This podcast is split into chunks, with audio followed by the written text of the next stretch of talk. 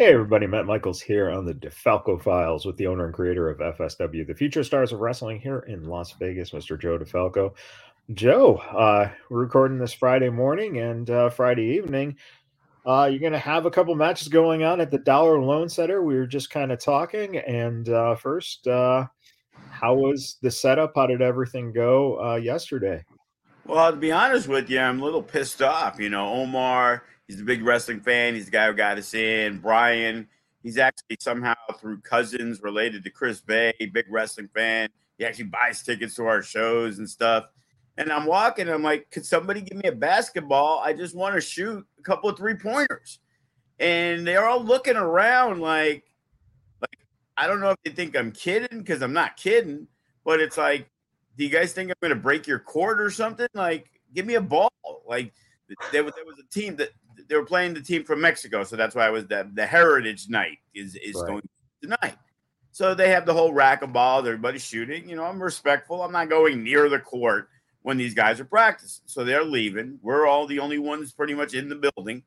And it's like the balls get taken away and get like hidden in some secret vault or something. It's like, no offense, it's minor league basketball. You know, I think we'll be okay. if, if there's one ball that ends up missing, because I somehow shot it and landed on the roof or something. It's like, dude, give me the ball. Like, I have to like get picked for the halftime, like you know, five hundred dollars shot. I need practice. I haven't shot a basketball, and I said when I played basketball growing up, the one thing I could do was shoot. You know, I didn't play defense. I was slow, out of shape, pretty much my whole life. You know, but sure. like with football, I could throw a ball and I could catch a ball. Now, I wasn't the fastest guy for sure. And in baseball, I can hit a ball great. And in basketball, like I can shoot a three pointer. Like this is a real court. Like just give it, it, it's like, do I got to lock, knock like two hundred and fifty dollars off what you paying us? Because you're not paying us very much. Like you know, I wanted to get my foot in the door, so we're not really making any money out of the deal. It's getting in. It's covering some costs and it's like, man, I don't know why there's so such a possession. And you know, it's not like it's the hockey game, and I'm trying to go on my, with my shoes, and I'm bringing a hockey stick and shooting the goal. It's like a basketball. Like I might have to bring my own basketball tonight. To be honest with you. Oh man, uh, that's uh, that's actually one of the funnier things that I've never ever thought about. Right? like whoever thinks about something like that, why would they?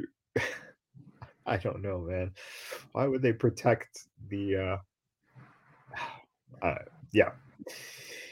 Well, uh, maybe it's it's the reputation of you uh, being a, a big baller in New York uh, back in the, uh, the you 80s. know i am from new york so you know it's it's home of the you know the street ball and stuff when I used to play with Dr. J back in the day. Yeah, yeah, those uh, those famous pickup games uh, in uh, 1978. Yeah, Park, I think it was called. uh, so you know, you said it. It's it's uh, Heritage Night. Um, you guys are doing uh, what is it? A pre-show and then a halftime match, right? Yeah, we're doing a uh, pre-show match uh, featuring the tag team of American Pegasus and Sphinx. Uh, you do know them from the FSW roster, but I cannot relay their aliases of who they are. You'll probably know exactly who they are the minute you see them. Uh, they'll be taking on another FSW roster guy who uh, also owns his own company in town, who will be going back to his first luchador gimmick because know, being Mexican Heritage Night, we're trying to get you know some guys with masks. So I'm yeah. still guys short. So if you got a lucha mask, Matt, you might be uh, might be able to make uh, you know you could be your you could have be like Goldberg and have your retirement match tonight at the Dollar Loan Center. Yeah, I mean, I wouldn't mind just standing on the apron and letting. uh Yeah, you never have to make the tag in. I always wanted right. to do that. like have a tag team match and one team gets decimated in like a minute and the same guy gets beat up the whole minute, and the other guy never gets to be tagged. I always thought that would be fun. Yeah, exactly. Especially with uh, with the the worker who you're talking about um, being such a good worker. I mean, man, that that'd be an easy night right there. Yeah, and then we're doing. Uh, they wanted to do a six person tag, but I convinced them otherwise because we have only like a, a total of ten minutes. So say seven or eight minute match, and to do a six person tag with Bodie and Matt and Damian Drake and, and and what we're trying. They wanted to get Brittany Brooks, and it's like so everybody's going to be in the match for two minutes. Right. So I convinced them to do the Joe DeFalco favorite. We're going to do a four way scramble match. Everybody's in the match the whole time. They can do all the cool shit, you know, blah, blah, blah. So that it's like fun and exciting. Um, is is the four way those four? Well, I only need no. Uh, Brittany was unable to make it, so uh, RBJ. You know, okay. I kind of figured, you know what, we're gonna wait and see, and we had a good turnout yesterday. And it was like, well, let me see which one of the younger guys, because we needed two. And Fox was there, but he was unavailable tonight. So RBJ was there. And, and again, he, you know, I'm trying to reward the people that are ready. You know, I was hoping for somebody higher, higher up the food chain was around, but they weren't. So it's like, okay, as usual, I'm trying to reward the people who do things that they technically don't have to do, you know. Oh, I got to work. Oh, I got to do this. You know, we canceled class. So, you know, we had 25 people eligible. you know, 11 showed up. So, you know, it's disappointing that there was a lot of students who show up every Thursday for Cody's class at five o'clock, but they drive 10 minutes to the Dollar Loan Center to help out for the same time as class. So, so as usual, you know, you you you see who really wants it and who's willing to do the the extra work needed to be there. So again, turnout was good, but it could have been a little better. You know, it was way better at TNA, but you know everybody got to be around the the TNA folk. So, you know, and maybe you don't want to look bad in front of Chris Bey, who also helps train you guys and tries to you over and give you opportunities. So, sure, no, it's it's true. Um, you know, you, you mentioned the RBJ, who I know uh, he took part in the um, the seminar. Um, I, I've heard just wonderful things about um, Speedball's uh, Mike Bailey's uh, seminar and just him in general um, and the way he you know interacts with with the the, uh, the students who you know sometimes you have um, you have these guys who they do these seminars but aren't really into it and um, I, I think that everyone who attended that which was a good turnout um, probably got one of the better um, you know uh, seminars uh, that they could have asked for. Uh, does it does it make you happy when you see a guy like that giving? I mean, literally giving to you know these these younger uh, students, uh, you know, or, or guys who've been around who like to uh, to go to these seminars and, and get a little more knowledge. Well, I, flashing back, you know, last couple years and things like that, we, you know, we had some really big names, and the this the, the turnouts were disappointing. Yeah, say the least. It's like you know, he may have had issues years ago. He may have had issues more recently. But when you have a Davey Richards seminar, and at that point, you know, he's doing good things. He's in TNA. He's all over the place. You know, making shows having a great match in FSW against Jacob Austin Young and and, and being in a four way and, and being in numerous matches for us. And have a seminar and like seven people show up. And of the seven people who show up, Cody, who's one of our trainers, is one of them, you know, and the other six are students who've probably been training for less than three months. And it's like, here's one of the best wrestlers in the world, undersized. We have a lot of those no limits division guys, and literally nobody from that group got took the seminar. Yeah. You know, we did one years ago with TJ Perkins with a different crew, and there's five people there, and Lance Hoyt, nobody's there. Like, hey, we got big guys. Where, where where's Hero? Where's Shogun? Like, not taking advantage of this. And the one good thing I could say about the younger students that we've had, as we've seen, they've progressed pretty quickly, and Future Shock's now filled with these with these younger kids right. that are on the show. That we had we had basically 19 or 20 people for the Mike Bailey seminar. And again, the majority of those guys and girls was the younger crew. Mondo was there and Robbie was there and Bodie was there and, and Gregory Sharp helped facilitate it. But there was a lot of guys that are on the main roster that maybe you don't think you're going to get knowledge from Mike Bailey, but again, it's making those connections.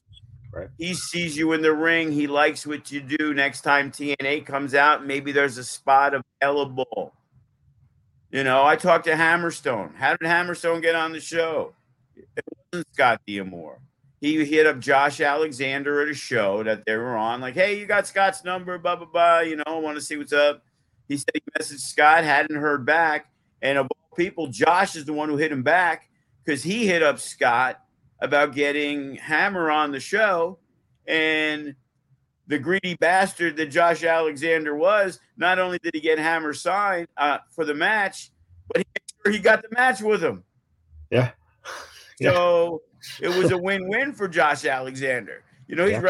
wrestling Ospreay the next day. He doesn't have to have a big match with Hammerstone the day before, but that's what the camaraderie of the wrestling business is about.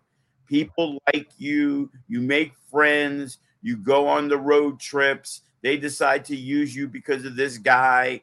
And, and that's how it all works. And it's making those friendships over time that somehow could benefit you. Yeah. You know, yeah. and sometimes it's missed out on that. Or, hey, I don't got 40 bucks, I don't got 50 bucks. And I've always tried to say to people, hey, if you don't got the 50 bucks, Give it to me next week. Give it me the week after. You know, I'll cover a couple of you. You know, I'm obviously not going to cover all 20 guys. I got to pay Mike Bailey the money. But if two or three of you, hey, I can only give you 20 today, Joe, or, you know, one of the guys, you know, paid his dues. He was like, hey, I can pay you Wednesday, which was yesterday or the other day before.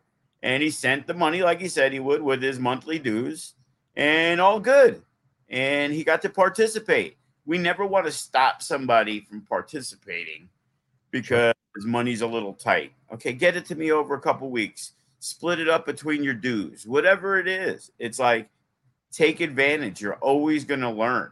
And, you know, from what I hear, everybody, you know, put over the seminar. And in most cases, they do. Even Akira, who that was really the turnaround for me. Like, if he wasn't TJP's partner, I would rarely, barely even know who he was, to be honest sure. with you. And I know a lot of wrestling, but his wrestling, you know, he's from Spain and Italy and wrestled in Japan. So I, I'm sorry I can't keep up with everybody, but I knew the tag team champions, but I didn't really know anything of them. I was like, holy shit, he's only like 24, 25 years old. Like, right. he's been doing it for seven, eight years. He's like TJ. He was a young prodigy type thing. Yeah. And the turnout for that was really good. And I was like, wow, here's a guy that most people I don't think heard of. And it was like, you know, okay, Booker T was here and, and Booker T's different. You know, he can teach you the WWE way and, and, you know, true legend.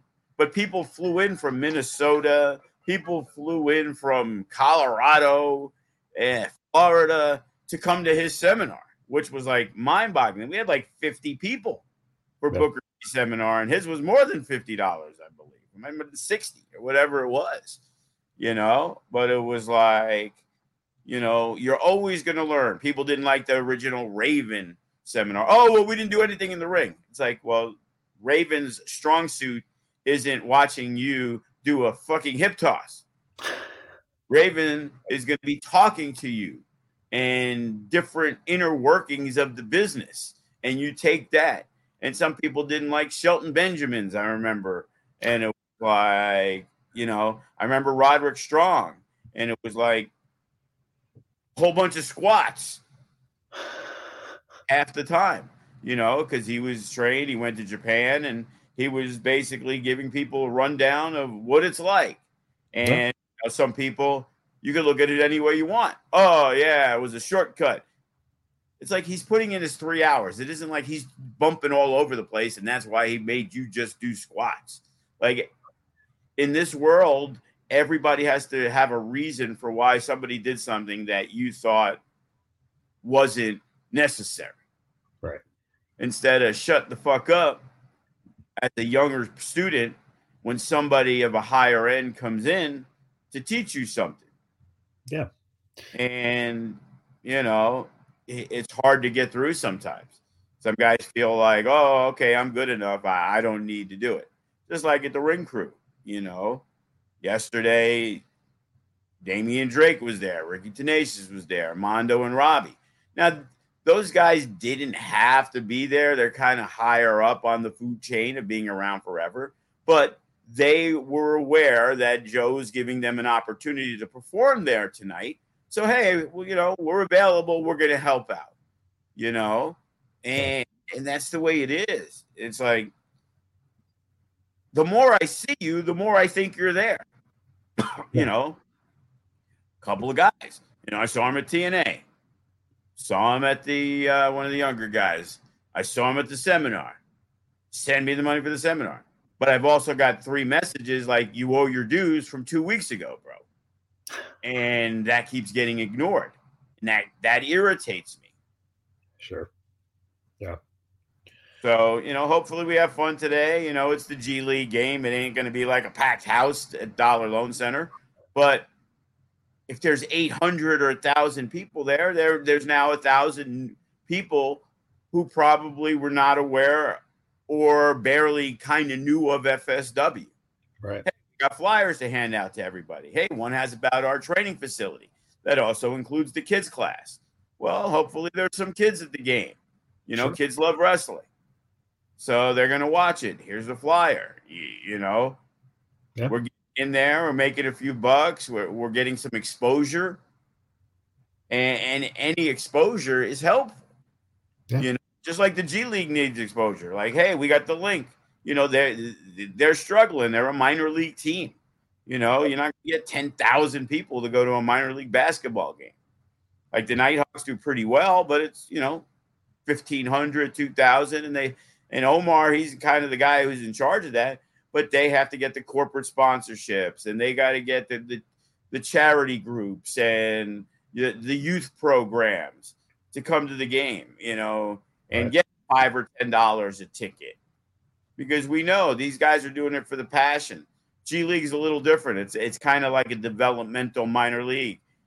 The way it works now is you can't go straight from high school to the pros. You got to play one year in college or you can go to like the G League and you play, or European players. They don't want to go have to go to college. They want to go to the draft, but they're not ready yet at 18. So they play a year where they're getting a salary. They want to play basketball and make money. They don't want to go to fucking math class. So, you know, and the one thing about this town is they support minor league sports. You sure. know, the Aviators do fantastic. They're a triple A team, regardless. Yep. You know, before that, it was the Dodgers with the 51s. Yep. And the Silver Knights do pretty well. And the Nighthawks, it's indoor football. Yeah. So, and, you know, this is all under the Golden Knights banner. Yep. Right. Golden Knights are here. You know, I got some more info talking to the guys yesterday, and it's like, you know, the Brian guy, he kind of runs the stuff for the G League, but mostly everybody works for all the organizations. So when they were in the finals, the Golden Knights, Brian was over there at T-Mobile working in the offices there, and they have a group of people, and they all handle everything. You know, you work the Nighthawks, you work. They they even got a pro volleyball team. You know, I bust yeah. balls, bro. You're gonna not get FSW in there. I know we can outdraw a women's professional volleyball league.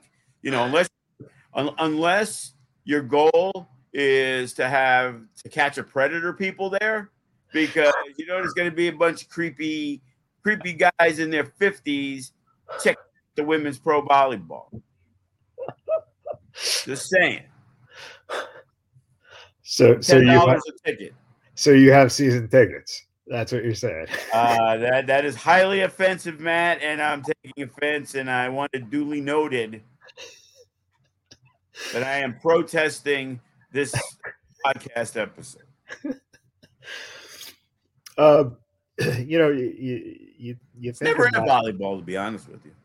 Like I didn't mind playing it, but yeah, it's it's that's hard for me to believe a league right and, and withstand. Like right. I usually watching like what was it like Fox Sports West, and they would have on like the beach volleyball. Right. I assume that was a league. It was on. It's live sports, but who would think cornholing would be a big deal on ESPN? Right. Yeah. You know, yeah. and what I understand, live sports is one rare thing because nobody's watching a football game. Nobody's watching the Chief Bills game on Tuesday. Right. They're watching it live. So that's how the sponsors you can't TiVo it, you can't DVR it, you have to watch live. So there's a premium on what I understand on live sports. Right because it's yeah. the one thing that you have to watch live. Yeah. It's mind boggling to me now at 58. I remember it'd be like, hey, it's Tuesday night. We got to watch Happy Days and Mork and Mindy. And you have to be home for that. And if you didn't, you couldn't watch it. Right. Unless it came on a repeat six months later. You know, we're talking 1977, 1978.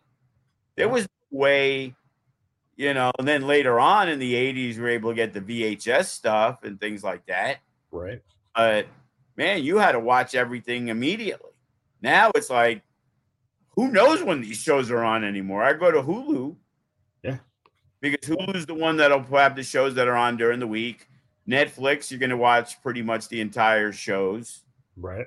And the same thing, you know, but now they've gotten smart, the Amazons and the Paramounts and the Peacocks and the Disney's because you know I got I, I, I stopped with cable and have every single streaming service available to human beings, pretty much. You know, and it's like you're paying just as much, but you're kind of getting what you want out of the deal. Right. Because if cable, I still wouldn't have HBO Max, and I wouldn't have Paramount, and I wouldn't have Peacock. And people I saw are going up in arms. It's like, oh my god, the game's on Peacock. Oh my god, I got to pay now, and it's like I'm pretty sure that there's been a playoff game on ESPN, and you have to subscribe to ESPN. That's part of your cable package. Yep. I get Peacock with commercials for $1.99 a month because that was a special. It was either 10 bucks. Nah, I wasn't paying 10 bucks. For $1.99 a month, you get commercials. Okay, well, you watch a movie, you got to watch three minutes of commercials, and then the movie's all the way through. Right. But you get for $1.99 a month, which is $20 for the year, or you could pay the $5.99, which is the regular price. Okay, let's just say six bucks a month. That's $72 for the year. But you're getting every WWE pay per view free of charge when you used to pay 50 bucks for it. Yep. Yeah. So streaming's the way to go. Oh, the Super Bowl. No, the Super Bowl makes too much money on regular TV and the contracts are in place. But a random it's like I couldn't watch certain games this year because I don't have the NFL network. Yeah. And then they have the Thursday game on Amazon. Well, I got Amazon. Years ago I didn't. And I remember it'd be like, oh man, what the fuck? This game's on Amazon. And I'm like, wait a second, I can get Amazon. I'm really paying for Amazon Prime and free shipping and right. free TV. Right. And has great shit on it. Yeah. So you know, that's the greatest invention in the world is Amazon. Like, oh, okay, found that at that store there. Let me see what Amazon has it for. And it's usually cheaper. And and that it all comes from a book a book website, you know? Right. Like who would have thought? Right. It, it's just it's mind-boggling. You know, um and and that uh that brings up a, a good point. Uh kind of uh, evolution of things. Uh you talked about Hammerstone. Hammerstone Josh Alexander had a match that was phenomenal story wise. Um, you, you can't when you when you go back if you watch that match, it's a match that you can study in terms of reactions, uh, the give and take between the two of them. It was one of the best showings that I think Hammerstone's you know, probably had in his career. Um, oh, whoa.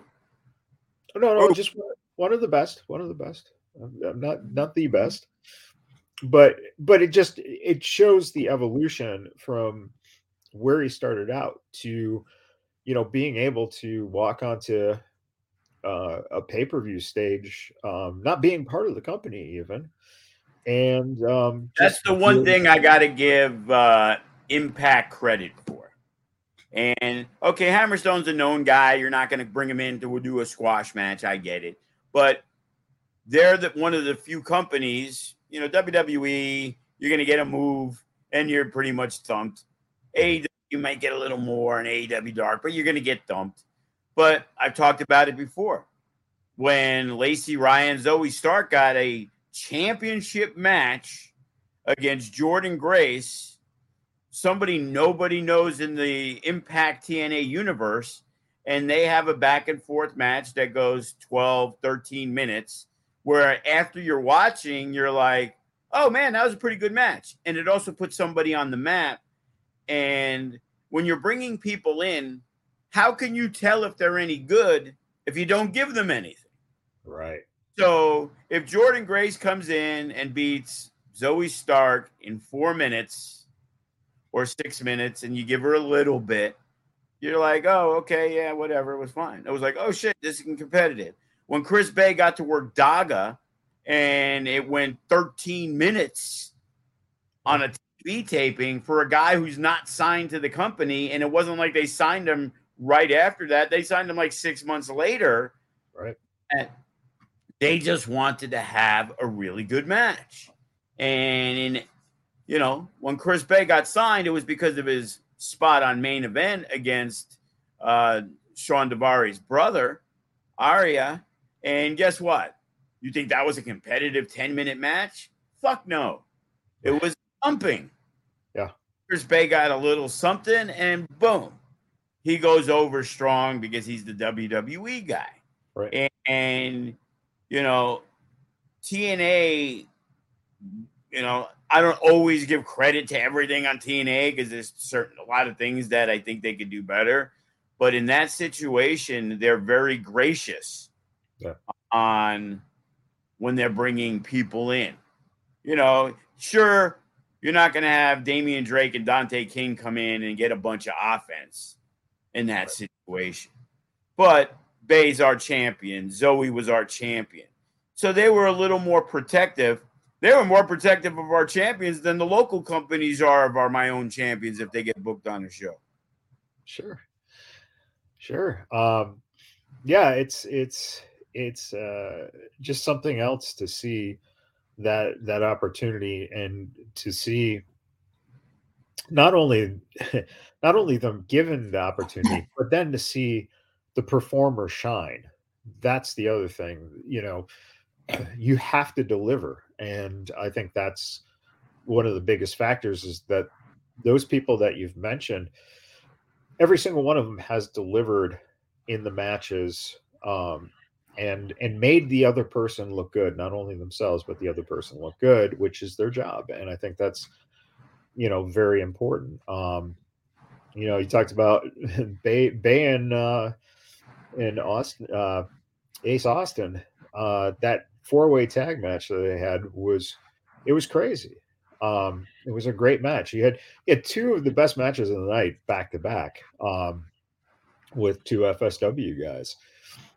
Uh, does that, you know, when you think about the the eyes watching, whether it be fans or whether it be uh, production people, people who have pull in offices, does that translate to you as something that, uh, again, hopefully gets eyes towards you guys? Uh, you know, possibly, you know, gets someone interested who might be in uh you know an AEW office or you know just just gives you more opportunities because these guys are are delivering on you know big shows well yeah this goes back to say global force wrestling okay when they brought in cross they wanted to use the local guy and i formed a friendship with sanjay dutt okay so they needed guys. You know, I recommended things. And by the third show, you know, they were scarce on some things. And uh, I had pitched to them, to, to Sanjay, I sent like a YouTube thing of it, of the Whirlwind Gentleman. And, you know, Remy and Jack, they sent in a video, I guess, to Sanjay, but Sanjay probably got 2 million videos in the offices and didn't look at them. Right. And I'm like, hey, here's some guys, you know, you might be able to use, interested, whatever. You know, I already knew they put Kenny and and Jacob Austin Young got to be on the shows. So they were really influxing, you know, FSW town. And I'm not sure if they worked uh, Gallows and Machine Gun or it may have been the Bollywood boys but they had used the scum were, were main guys on there. So, but Sanjay's like, okay, send me some stuff over. And he immediately watches it. He's like, oh man, I love these guys the pro, blah, blah, blah, blah, blah. Yeah, we can use them. Gets in touch with him and they utilize them on the show. Is it the greatest spot in the world? No, they're, they're pretty much, you know, going under, but they're getting the opportunity. And the reason that happens is because Sanjay trusts my opinion when I was pitching a hammerstone to him. And they got to see him, knew kind of knew of him, and wow, yeah, this guy's good. So Joe's not going to send them a bunch of shit.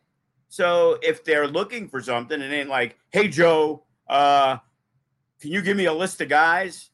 Which he kind of did. He was like, "Hey, we're looking for some talent." Blah blah blah. I remember he, I remember sending him stuff for Ryan Taylor at the time, and it was like, you know, there was a bunch of different people that I would try to pitch to, and it's the same thing, uh, you know, now. Like when that opportunity occurs, uh, Konnan had hit me up about wanting to use Santana Jackson, and then there was like, "Hey, you know, I know you use some of the women. Hey, you know, Zamaya and you know, and he knows Maz, but hey, Brittany Brooks, she's 19, she's on a lot of radar. Here, here's some info on some of the younger talents because he did use Matt and Damian Drake in the Tijuana shows. So I have a pretty decent relationship with Konnan. You know, anytime I need something, he doesn't answer, but anytime he needs something, he hits me right up and that's how friendships are formed in the professional wrestling business, man. I think out of everything you've ever said doing this uh, podcast, you just said the absolute truth. but but it is. But the thing yeah. is, when you become a valuable commodity, then they go back to you, and then when you can ask for certain things, you know, it was like, hey, Sanjay hits me up. I haven't talked to him in a while. Hey, how you been? Blah blah blah. Hey, we're to be in Vegas, uh, so they needed to utilize the facility to go over some things before the pay per view. Sure, absolutely. We ran six shows. I was invited to go backstage with the kid, Pat, but we had just done the show at noon. It was like I went home and crashed. But I'm going to hit up Sanjay to make sure I'm back there when they're here Super Bowl weekend. because I got a lot of, I wouldn't say friends, acquaintances that I haven't seen in a long time. You know, I remember when Shane Strickland got signed, and it was like he came out of nowhere to be like, "Hey, I just want to thank you. You know, you're one of the few guys that gave me an opportunity on the West Coast because yeah. other than PWG, nobody was using Shane Strickland. Yeah. So, you know, these guys remember the people along the way. Right. Now, you know, a Brian Cage price wise is still too high for me, but they'll do certain things and they're helpful and and and you know, I love Brian. But you know, it is business and I and I totally understand and they totally understand. It's like, hey, if they can do it for the number that I'm pitching, then we can get things done.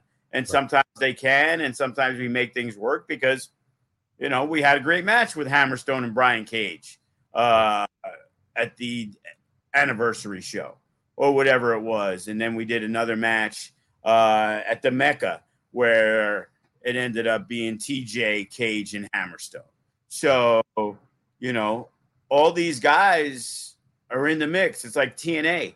In 1999, when I did Vegas Extreme through my buddy Pete with the Chicago connection, Ace Steel came in and he wrestled uh, Bison Smith, who was a pro wrestling Iron Modest guy. Yeah. And, and Pete was like, "Oh, Ace said he'll come in from Chicago you know, he really, you know, he really likes Bison. He wants to put him over. Well, I didn't know the full story until last Sunday. There's Ace, and I seen him a couple times and say hello when he's because he used to go to the CAC all the time. But he's now an agent, which I didn't know. I'm like, oh shit, hey, what's up, man? How you been? Blah blah blah. And we start talking, and then he really told me the story. And Ace Steel got into pro wrestling Noah because he got booked for an Iron show against Bison Smith and he goes, Bison was so gracious because Bison was six foot three, six foot four, a fucking monster. Yeah. And, and Ace was a smaller guy. He goes, he made me look like a million bucks. And Iron had a relationship with Noah. So Marufuji or whoever it was, some of the big name Japanese guys were at that show. And they saw Ace. And that's how Ace got to tour Japan because Bison Smith made him look like a million bucks. So when we were doing something in Vegas and he knew Bison was there because my friend Pete told him, he flew himself in from Chicago. We had no budget. We weren't flying people in. We were trying to do some TV tapings to get a show. And, and you know, and we look back, he was like shocked. He's like, oh shit, you got the fucking footage of that? I'm like, yeah, it's on VHS. I got it somewhere in my garage. But at the time, Snuka Jr. trained with Rush, who had the school out here. So Snuka Jr. was on the show, and Superfly would be around because Superfly moved to town. And we used from Cal- uh, Arizona Navajo Warrior, who still works with the WWE, and that's how we did GQ Gallo and Derek Neikirk. We knew because Jack Slammy knew him from HWA with Tim Tim uh, Les Thatcher, and when he got released by Developmental, Neikirk went to Phoenix when he went to Phoenix, he had nowhere to go. He didn't know anybody. So when he hit me up, I'm like, yeah, go see Navajo Warrior. So he goes sees Navajo Warrior, walks into training, and who's there? Mike Knox. Mike Knox becomes his best friend. And, and they wrestle on the show because Mike Knox wrestled on the show. And all these guys from Vegas Extreme, even the Riggs brothers, who was Dylan Klein, and they got a WWE contract. And all these guys were part of Vegas Extreme in 1999 when we tried to do some shit. And it's like, it's a crazy small world because, you know, 23, 24 years later, there's Ace Steel in the whole incident with CM Punk. And now he's working at TNA. Yeah. Yeah. And like the conversations pick up like we did the show six months ago. Right. Yeah. It's yeah. crazy the bond that's formed. And when you form that bond as a young wrestler, you know, that opportunity comes. I always said the first uh, seminar we ever did was Eugene. And we had Dinsmore came out. He happened to hit me up because his wife was working at the Dollar Loan Center, the actual Dollar Loan Center where you get the money. the spokesperson for that. And the dollar at, in uh, where OVW was right. and they had one out there. So they were having their corporate event in Vegas. So he hits me up and he's like, Hey, I'm going to be in town. And we work out a great deal. He's going to wrestle on the show, he's going to do a seminar, and he's going to do a, a signing with Scott at the mall. And it was like, you know, we had a good turnout for the seminar. He, he did good business. We later brought him back and he wrestled Alcatraz at the first Samstown event we ever did. Okay.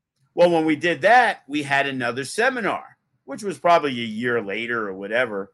And it was like one person showed up as if Eugene explained and taught everything he could. And at that time, the seminar was probably 20 bucks, 25 bucks. And like nobody showed up, was like, well, I went to the last one. And was like, yeah, because he gave you all his knowledge in two hours.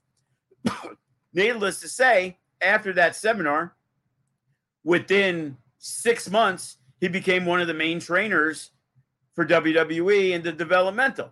And it was like, well, see, now you guys would have had an in because a year and a half ago, he doesn't really remember you guys, but it's like, wow, if you went to a couple of the seminars and you're good enough, he ain't getting you signed, but he may be able to get somebody to look at something of yours. Right. And that's what making that connection means. The 30 or 40 bucks or 25 bucks. Like Gabe comes out and after the fact you see he's charging at all these places. Yeah. FSW, reality of wrestling with Booker, it's free because he's seen people come out of there. So he's looking for talent. So he's going to be there for a special training session. And we had a good turnout. But again, there was a ton of people that are actually on the main roster that weren't even there. Like, at worst, you know, he offered extra work. Guy like Primo Henio happened to be on the show that he saw, and he got extra work. And Oasis and Ice and and all these guys that he liked and sent out stuff for. And it's like, you know, it, it shows me a lot when something is offered to you and you don't take advantage. And yeah, then we can use the excuse, well, you know, you don't have enough money to cover it, blah, blah. But what about when it's free and you don't take advantage of a WWE representative, our school, to watch training for three hours and you can't make it in that day? Yeah.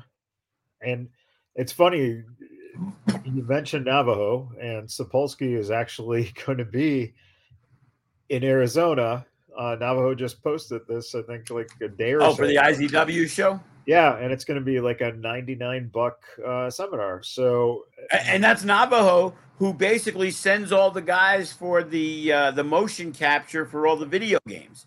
You know how much work a lot of our guys have gotten, and that's how people knew people because that's how Sanjay knew of us because Tyshawn went there, and Ricker was there, and now Bey's there, and Cross was there, and all these guys, and Lance Hoyt was there, and that's how he knew Tyshawn. Like I didn't understand how these people knew each other, all through a lot of the mocap stuff. Yeah. you know, and Damian Drake did it, and Kenny King did it for years, and those guys pay way more than anybody's going rate. So if you can get in on the motion capture stuff, and it's every month. Trey Miguel missed our Revolver FSW show because uh, there was a flight delay coming out of because it's in like San Francisco, and they use so many guys who supplement their income from doing the mocap stuff. TJP, you know, there's so many FSW guys because of connections have gotten these opportunities. Limelight, I think he had COVID and he fucked everybody up because I think he and I think Damian Drake they were there and they had to drive home because they couldn't take a flight because they were exposed to the COVID and they had to car and drive and not do the mocap that month because I think it was Limelight had COVID. Syphilis I could see, but COVID, fuck. um, you know, uh, bringing up Limelight, um, you have uh, a big show coming up here. Uh, in Big, huge. It's a What- casino show inside the FSW arena. Uh, what is it now? Just two weeks away, right? Is that uh, nine days? Nine days. Jesus. Wow. Well, this month went by fast. Uh, yeah, a lot of shit going on, The next one's going to be no different. AEW, Super Bowl. Yeah, yeah. It's it's amazing too how uh, the first quarter of the year has become very, very, uh, you know, busy for Vegas wrestling. Um, yeah, WWE was here at the December 30th. We had the yeah. New Year's show. You know, I'm getting a shout out from LA Knight. So it's been a good month, except yeah. we the venue. You know, I, I, met with the other place and they wanted an absorbent amount of money. Yeah. They twice what fucking Sam's Town wanted. And I'll be happy to say it was the M Pavilion. And I guess now I know why I didn't even know they had a pavilion. Right. They, they priced themselves out. They're just looking to do corporate events. They want big money or they ain't doing anything. So it, it's really limiting us and it's it's really disappointing that it's a struggle. You know, we have everything set up for no escape. and on the 28th, we're really finalizing that. So we need to get that show somewhere. Yeah. Because, you know, you can only prolong steel cage match feuds that you got going on for so long. You, you might have to end up setting up the uh, steel cage uh, in the parking lot. Well, we could do it in the FSW arena. The only issue is we can't set it up during the show like we do right. it, which right. now makes no escape basically lockdown, and every match is a steel cage match, which okay. is burnout. You know, yeah. it's like okay, so what do we got? Well, we got one match. Uh, let's do an escape the cage match. Symbol. Well, how does that really work? Right. Whoever's the last guy in the ring wins. No. Like, how do you win that match? Then it's like, okay, you got your championship match, and then you got the other championship match. Like, we did a weapons match when we did Vandagriff and Damian Drake.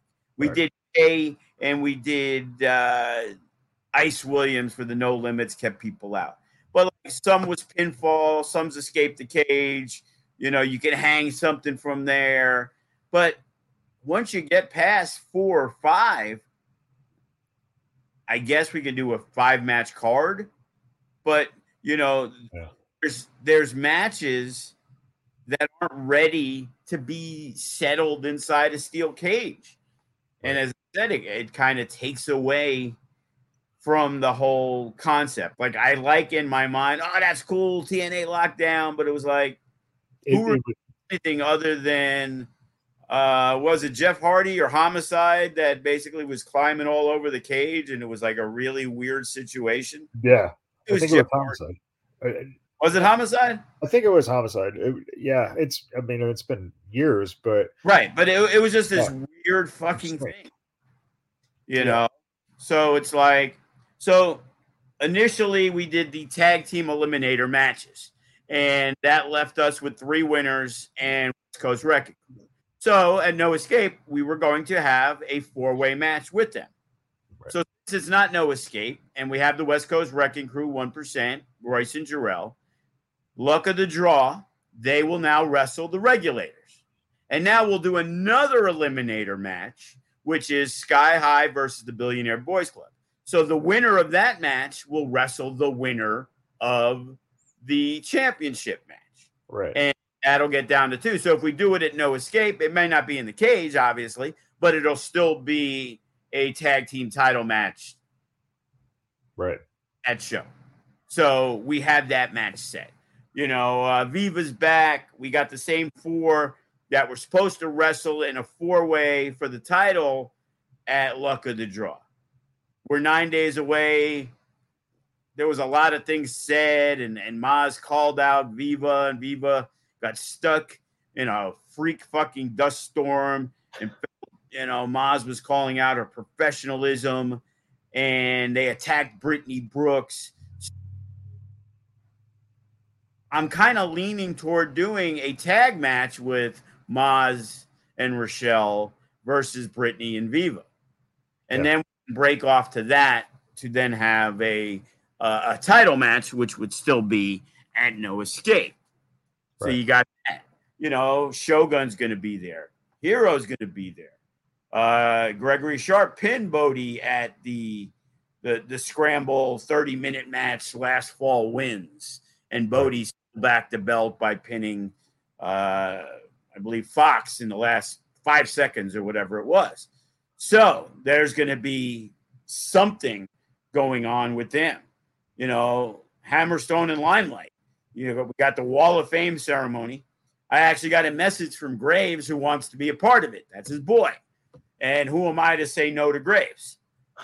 so I guess that's good news for Hammerstone because while he's accepting his award, it's going to be hard for Limelight to jump him when Graves is right there. I wouldn't put it past Danny Limelight, who already seems to be like, huh, sure, Hammer. Everything that you are looking to do, I've already done. So where's my banner? And it's like, well, Hammer's been with us for 10 years, and you've been with us for far less. and Hammer was getting nothing when we first used him. So he he's our guy. So whatever. So but that also brings up a, a, great uh, a great thing about Danny as well, and that is as you know, as Hammerstone has a Graves in his corner, you know, Danny's got uh, at least one, two, three, maybe four different people in the bodega that could always show up and level out Graves. Well, that that that, that is definitely something, and you know, it is very interesting to see. You know, uh, Danny hasn't you know let me know like, hey, I'm gonna have a couple of uh, of my boys are gonna you know head on up. You know what I'm saying? So you know, those are all possibilities. Uh, one match that we were going to have at No Escape, we're scheduling uh, Kenny King and Clutch and you know clutch you know counts kenny king as one of his trainers. And you know felt kenny turned his back joined the faction cost bodie the no limits title you know a guy he looked at as as a mentor and you know we've seen that slimy side of kenny king before you know it's the bachelorette you know and it- it's interesting to see that that match is is finally going to happen. You know, Clutch pitched Kenny out of the Rumble. Yeah. Same thing.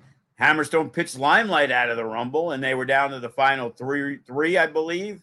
And Limelight snaked himself in. So, where maybe Limelight had issues with Hammerstone, and Hammerstone didn't pay much attention to Limelight, now he's on their radar. You know, he could that could could have been the first four-time FSW heavyweight champion. Yeah. And so we got that. So we have builds up to a lot of things. So wh- whether it's Viva and and Maz and her crew, or Brittany Brooks, who's who's right there, who defeated Rochelle at there, every champion will be in town. Every champion will be in action. And now we're going to see where it's going to lead to. And you know, so right there, you also got the issues with the Nevada State title Right. and uh, Jacob Austin Young and Bateman and Laz on that side, and and Cody's come to the defense of uh, his, his old partner. Yeah. So you know, last time we saw Bateman and and Jake, uh, and it looked like they were going to try to lay out Jacob Austin Young again. Cody got in Bateman's face, and he kind of peeled out. So it seems like wherever Bateman and Laz are, you know, Cody's going to be close behind because I believe he did commentary for that match. Yeah. It- you know, that's his boy. You know, they were they've been champion. They were champions for a long time, and they were in the following, and they you know had their ups and their downs. Before the following, there was you know a fireball that got the whole thing started. So you know they've had a very uh, up and down relationship, we can say, and then You- you up missed- after the team lost. You missed uh, the opportunity to say they've had a fiery relationship. Yes, a fiery everyone. Yes. So Yeah. you know, So you, and then we uh, just, I believe, I got to get confirmation, but because some of the multi mans out of it and everything, the card for No Escape was set, but now with it, it's different. Uh, the MK Army, who looked very impressive, Duke and Koa, they're going to have a tag team match against the Po Boys, Jimmy Jack and Chase Bell.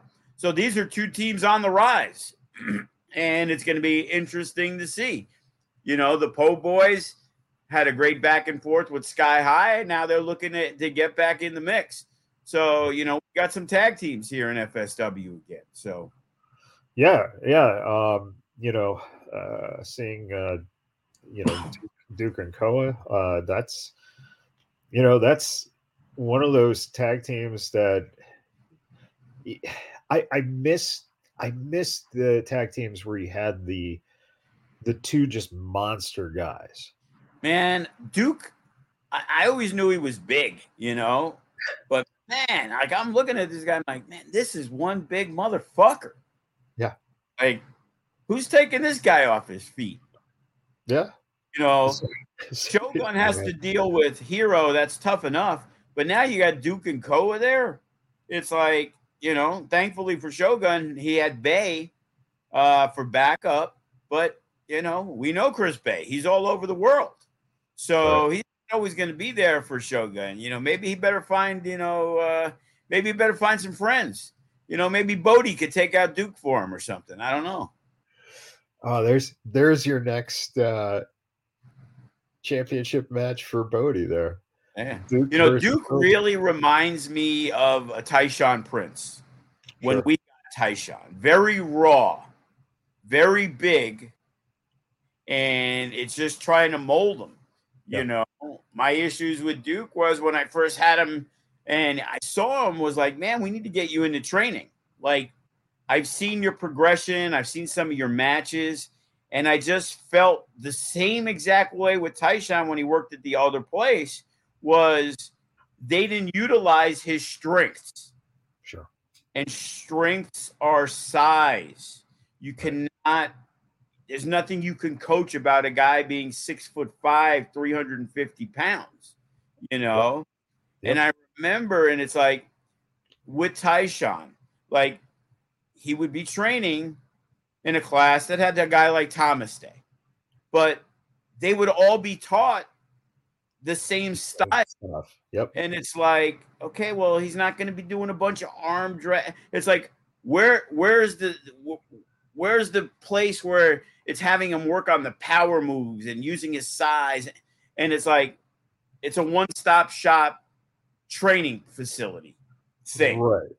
Everybody goes in, it doesn't matter who you are 110 pound girl, 350 pound guy. Right. The same exact way. Well, yeah, you have to learn the basics, but then you have to step aside and be taught certain things. A seven foot or six foot six guy is going to have a way different philosophy. Yep. And it takes a lot more to knock him off his feet than it is the 150 pound wrestler.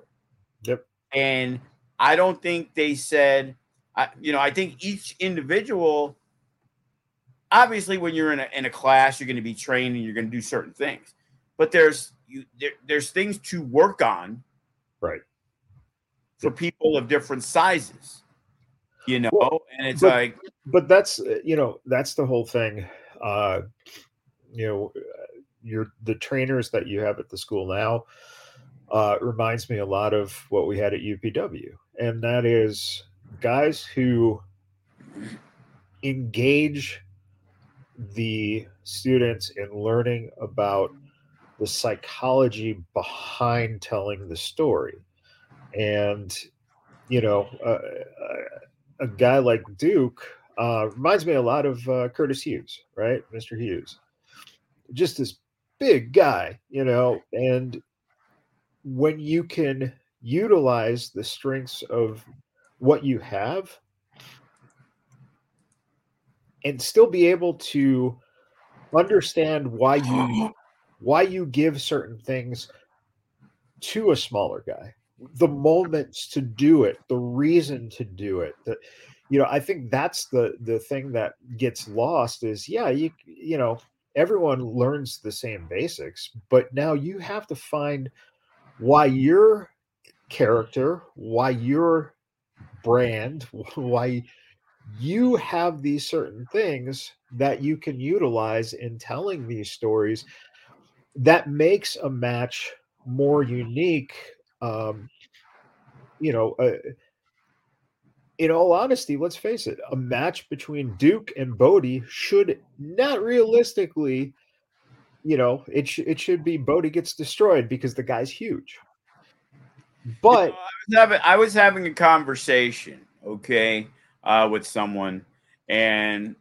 at that point we were talking about some things with uh, intergender matches. And i remember uh, one of our women wrestlers and she was wrestling uh, tito escondido and watched the match i really didn't have a problem with the match but i had a problem with one thing and she kind of took offense to it and it was like, well, I didn't come up with it. I'm like, okay, that's that's not what I'm saying.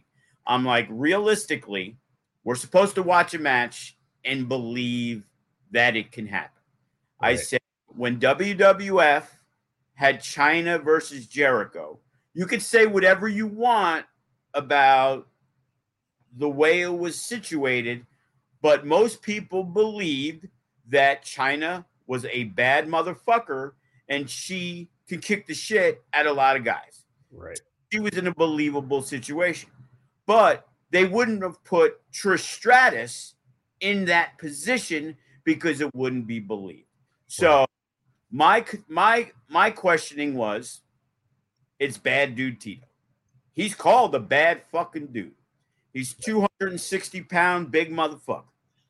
Now he's throwing a forearm. Boom, you get hit. You're a 110 pound girl. What do you do? You go back and you hit him with a forearm. And then he hits you with a forearm.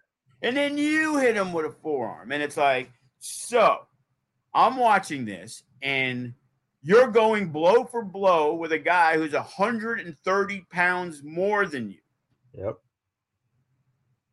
And it's not realistic. And it's like, my job like our trainer's job is to tell you when you're going over matches. But because people tell somebody it's really great and your friends are going to tell you it's the best thing ever, it's like you shouldn't be taking offense to it. You should be soaking it in and then saying, hey, you know what? That's right. You may not agree with me, but how can you not? Like, we're trying to make people watch that and believe that it's possible. Like, I, time I was watching uh, PWG, and they had Candice LeRae versus Rich Swann. Sure. It was a similar situation, okay? And it was like, but Rich Swann's 160 pounds and Candice is 120 pounds. So it ain't the biggest difference. But he's throwing shots and it's kind of no sell, whatever. And the finish was, if you know Rich Swann, he he does the bounce into the 450. Right. So bounce, bounce into the 450. She rolls him up, small package one, two, three. I'm like, that's the greatest fucking finish I ever saw. Yep. Because it played into it. And it was like, I might not have liked other stuff that I'm going to critique in that match, but I thought to have Candice win, which that was what they were doing, that the finish they came up with was fucking fantastic. Yep. And it's like, you have to make it make sense. So, generally in wrestling, you're going to have these big monster heels that they have to cheat and do all this other stuff. But if they're wrestling these baby face undersized guys, it's got to be moving fast, you know, all this crazy shit to give them that opportunity to believe it. Right. So we had a match when Hero and Shogun were our tag team champions. Okay. Now they're wrestling the Suavecitos. Problem is, the Suavecitos are the undersized team that are heels. Right. And Shogun and Hero are the monsters, but they're baby faces. Yep. So the dynamic to make that work really difficult. So it's got to be more like slimy, you know, wormy shit. It's got to be chicken shit heel stuff. Yep. And and that's not what happened in the match. And it's like, guys, you know, this is not making sense. Like after the match, it made the Suavecitos look like shit because there was only so much they could do. It was like the one big move they had, they countered Hero into a double spear, I remember. And it was like, okay, that's cool. And they go for a cover, one, boom, and he knocks them both off. And it was like, that was your hope comeback as number one contenders. So, being that you guys are half the size of them, there has to be a sequence where double teams are happening. The guy tries to come in, and it just didn't work that way. And sometimes you overthink it, or sometimes you don't think about it enough. Right. And, and again, it needs to make sense because if you look at it, first off, the babyface champions who, you know, beat Toa and Juicy a lot of love. People love Hero. People love Shogun. They hate the Suavecitos. They see the size difference. Oh, they're gonna murder these motherfuckers. Well, now we have to turn the tables to be like these slimy fucks. They might win this match. Right. That's and that was the problem I had that that that was never in danger. Like Right. it was never like because especially with the baby faces, you always want to believe they're in peril. You always want to believe that that chicken shit heel, that slimy heel, that dastardly heel, they might be able to shock the world, even though they don't have a chance. Or when Kevin Koa is wrestling Shogun, that because of MK and because of maybe interference or whatever it is, because a lot of people think Hero, yeah, maybe Hero can beat, especially with the help of MK. But man, Koa ain't going to be able to beat him. But if you make him believe it, now you got something there. Yep. Like the whole buildup. Like, I think some people believed that Jinder Mahal, who hadn't had a fucking match or a win, but they built it up, thanks to AEW, by the way. It's like AEW for making people give a shit. Like, Jinder's a big motherfucker. Like, Yep. why can't something happen that Seth Rollins ends up losing? You know, it turned out he kind of got banged up. Well, we've seen it before in wrestling. Oh, Seth Rollins has to get surgery, but we're going to let him do this match. And then he's going to lose, shock the world. Oh, and then they announced that, like Mysterio, oh, he's going to be out because he's hurt. But he still did the match and got his ass beat because you're playing it into a storyline. Yep. You know, and people kind of believe, even though it's like, well, it's going to be Cody. Oh, no, now it's going to be CM Punk. Holy shit, how crazy would it be that Jinder Mahal is going to beat fucking Seth Rollins? But people are watching, thinking in the back of their mind, it's possible. Yeah. And there's nothing worse going into a WWE show and watching people like, oh, a, a, a four way match with Reigns. Like, okay, well, every singles match is the same. The Usos, whoever's involved, solo, they're going to come in. It's going to be close, but Roman Reigns is going to win. It's the same fucking formula. Now it's a four way. Well, maybe. Holy shit! What if LA Knight ends up pinning fucking Randy Orton? Exactly. This is the title. It's something that's totally different. It hasn't happened. They've never done a title defense that way. Right. So, again, do I think Roman Reigns is going to lose? No. But after WrestleMania, everybody swore Cody Rhodes was going to beat him next year.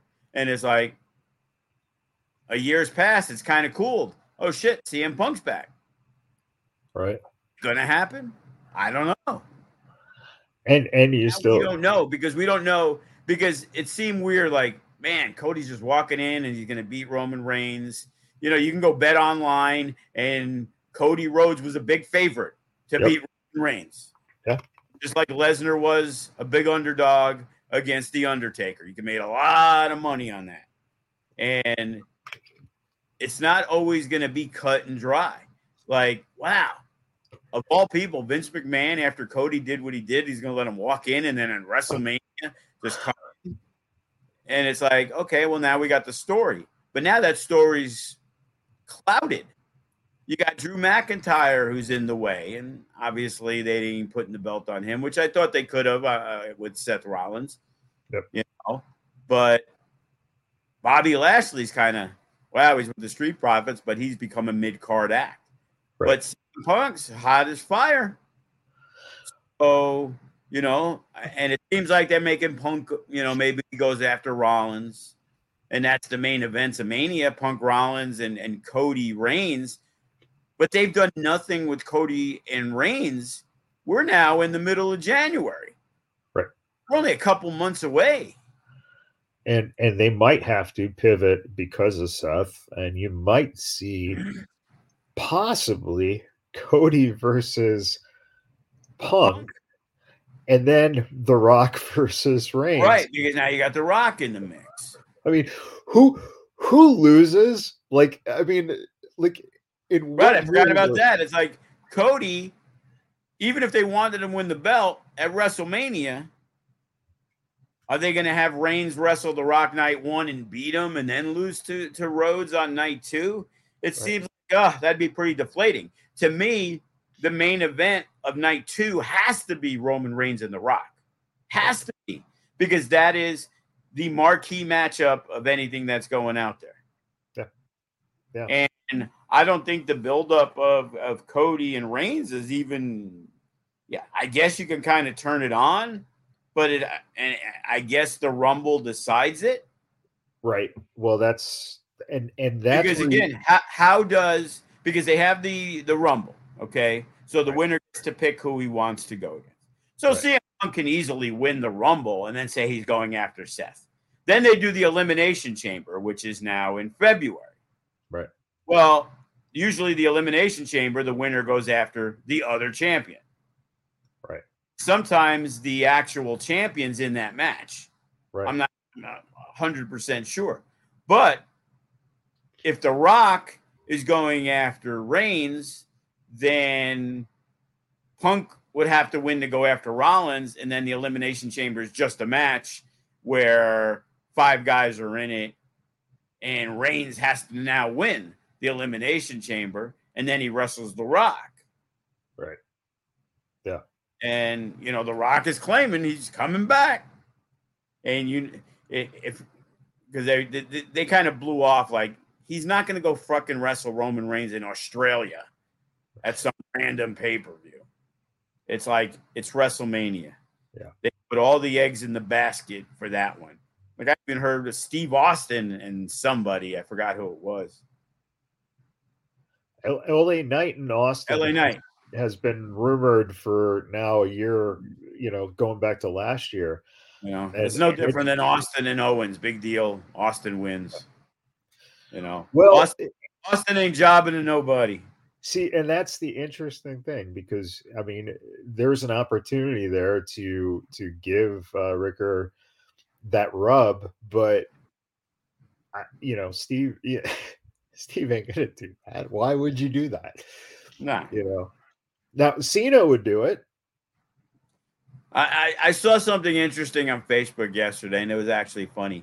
That basically Solo Sikoa has lost every single match he's had in a singles match since he beat John Cena. Cena. to be the big takeoff. Boom but because of the situation and the popularity, uh, and they don't want LA Knight to lose, and they're not having Randy Orton, you lose.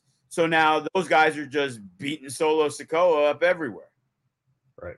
So beating John Cena literally did absolutely nothing for him. Which in the in the WWE structure though, it's exactly how it should be for when Sefa then takes the next step you know they because they always you you're here then you cut down and then it, it usually takes about a year or two years and now you're the you're the one holding the belt. And i let me tell that, you something if la knight wants to know where his trajectory is going tell him to go ask Sami Zayn. Yeah. That's a great point. You know Sami Zayn being off TV might be the best thing for him, because he was in limbo. Yeah. And there's nothing worse than WWE limbo when you're a when you're a mean guy. Because what are you gonna do? What are you gonna do? What are you doing with LA Knight? If you're not gonna have him beat Roman Reigns for the title, which we know he's not, now he's just kind of hovering until there's that new flavor of the month that's going to be the heel guy that's Right. going to have to go after a Cody Rhodes, which Right. could be Solo Sikoa at the time. You know, if, if you're going to make somebody maybe become the head of the table, and now you want to rebuild Cepha, and Right. now he's going to have to beat the Randy Ortons and the LA Knights. Right. And it, it's kind of like, well, what happened with Zayn? Oh, well, Drew McIntyre had to beat him because they were putting him in that position. And Right. now, within six months, Sami Zayn, because he's not perceived as that guy, as hot as he was, boom, we gave him the match. Right. Came close, but he lost. Boom. Wow. They give him an LA Knight the match in Saudi Arabia. Crazy. And they saw he's still popular, but now he's going to be utilized in a different position because there's no way LA Knight's getting a title over CM Punk or Cody Rhodes or Randy Orton for that matter. I think argue arguably Orton's the the one guy that I think the title doesn't matter because It doesn't matter, but it's probably something in there. It was like, oh, I can't believe they put wasting fucking Orton in a four way. And it was like, so genius. Orton doesn't get pinned. So now they still can do Reigns and Orton. And now Yeah. they got two pay per views with Orton in the match. And it can look like Orton has the match won and something fucking happens. And now you sell a major pay per view. Yep. Orton and Reigns in it. Could be the Elimination Chamber for all we know. yeah. Yeah, absolutely. So it, it- you know, it is what it is. It's it's pecking orders. You know, go go back to 1990 wrestling and see guys like Ted DiBiase, uh, Jake the Snake, all these guys who never became the champions. Like, how in any world with the storylines about the Million Dollar Man did he never get the title?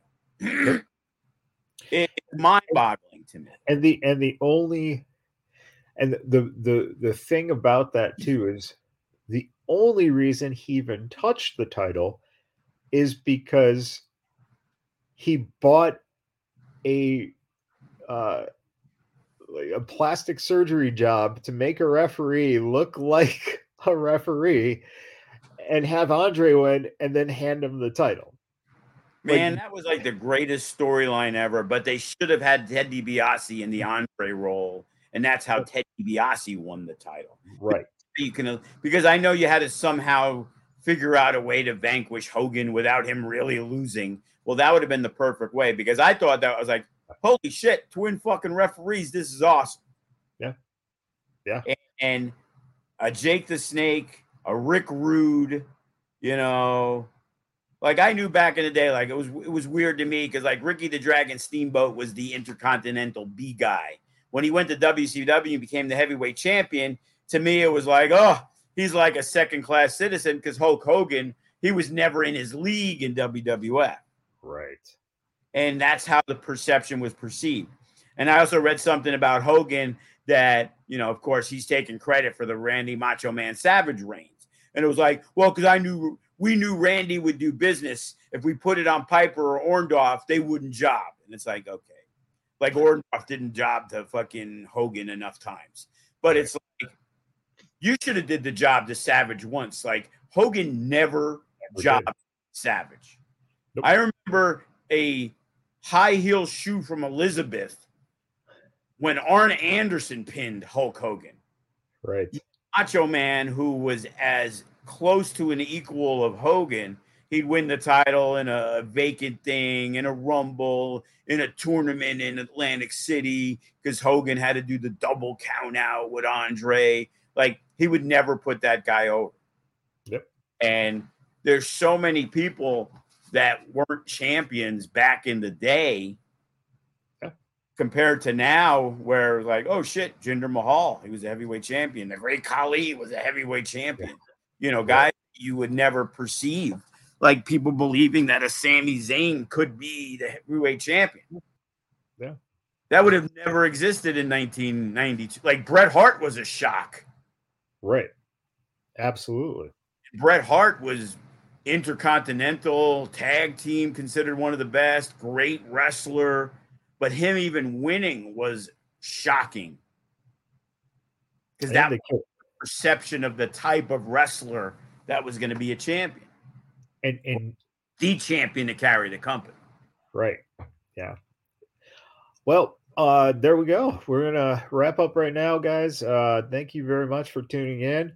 Uh, we will uh, talk a little bit more because uh, next week about uh, the big show uh, and and get some uh, final thoughts about what might happen at the New Year's resolution. So, uh, and again, you can tune into that on FITE TV. So, if you're it's now Triller TV, my friend. yeah, Trailer TV. Um, I, it will always be FITE. I'm sorry. I'm, I'm, I'm, uh, change is not good. So, but everyone, thank you for tuning in, and uh, we'll see you guys next week.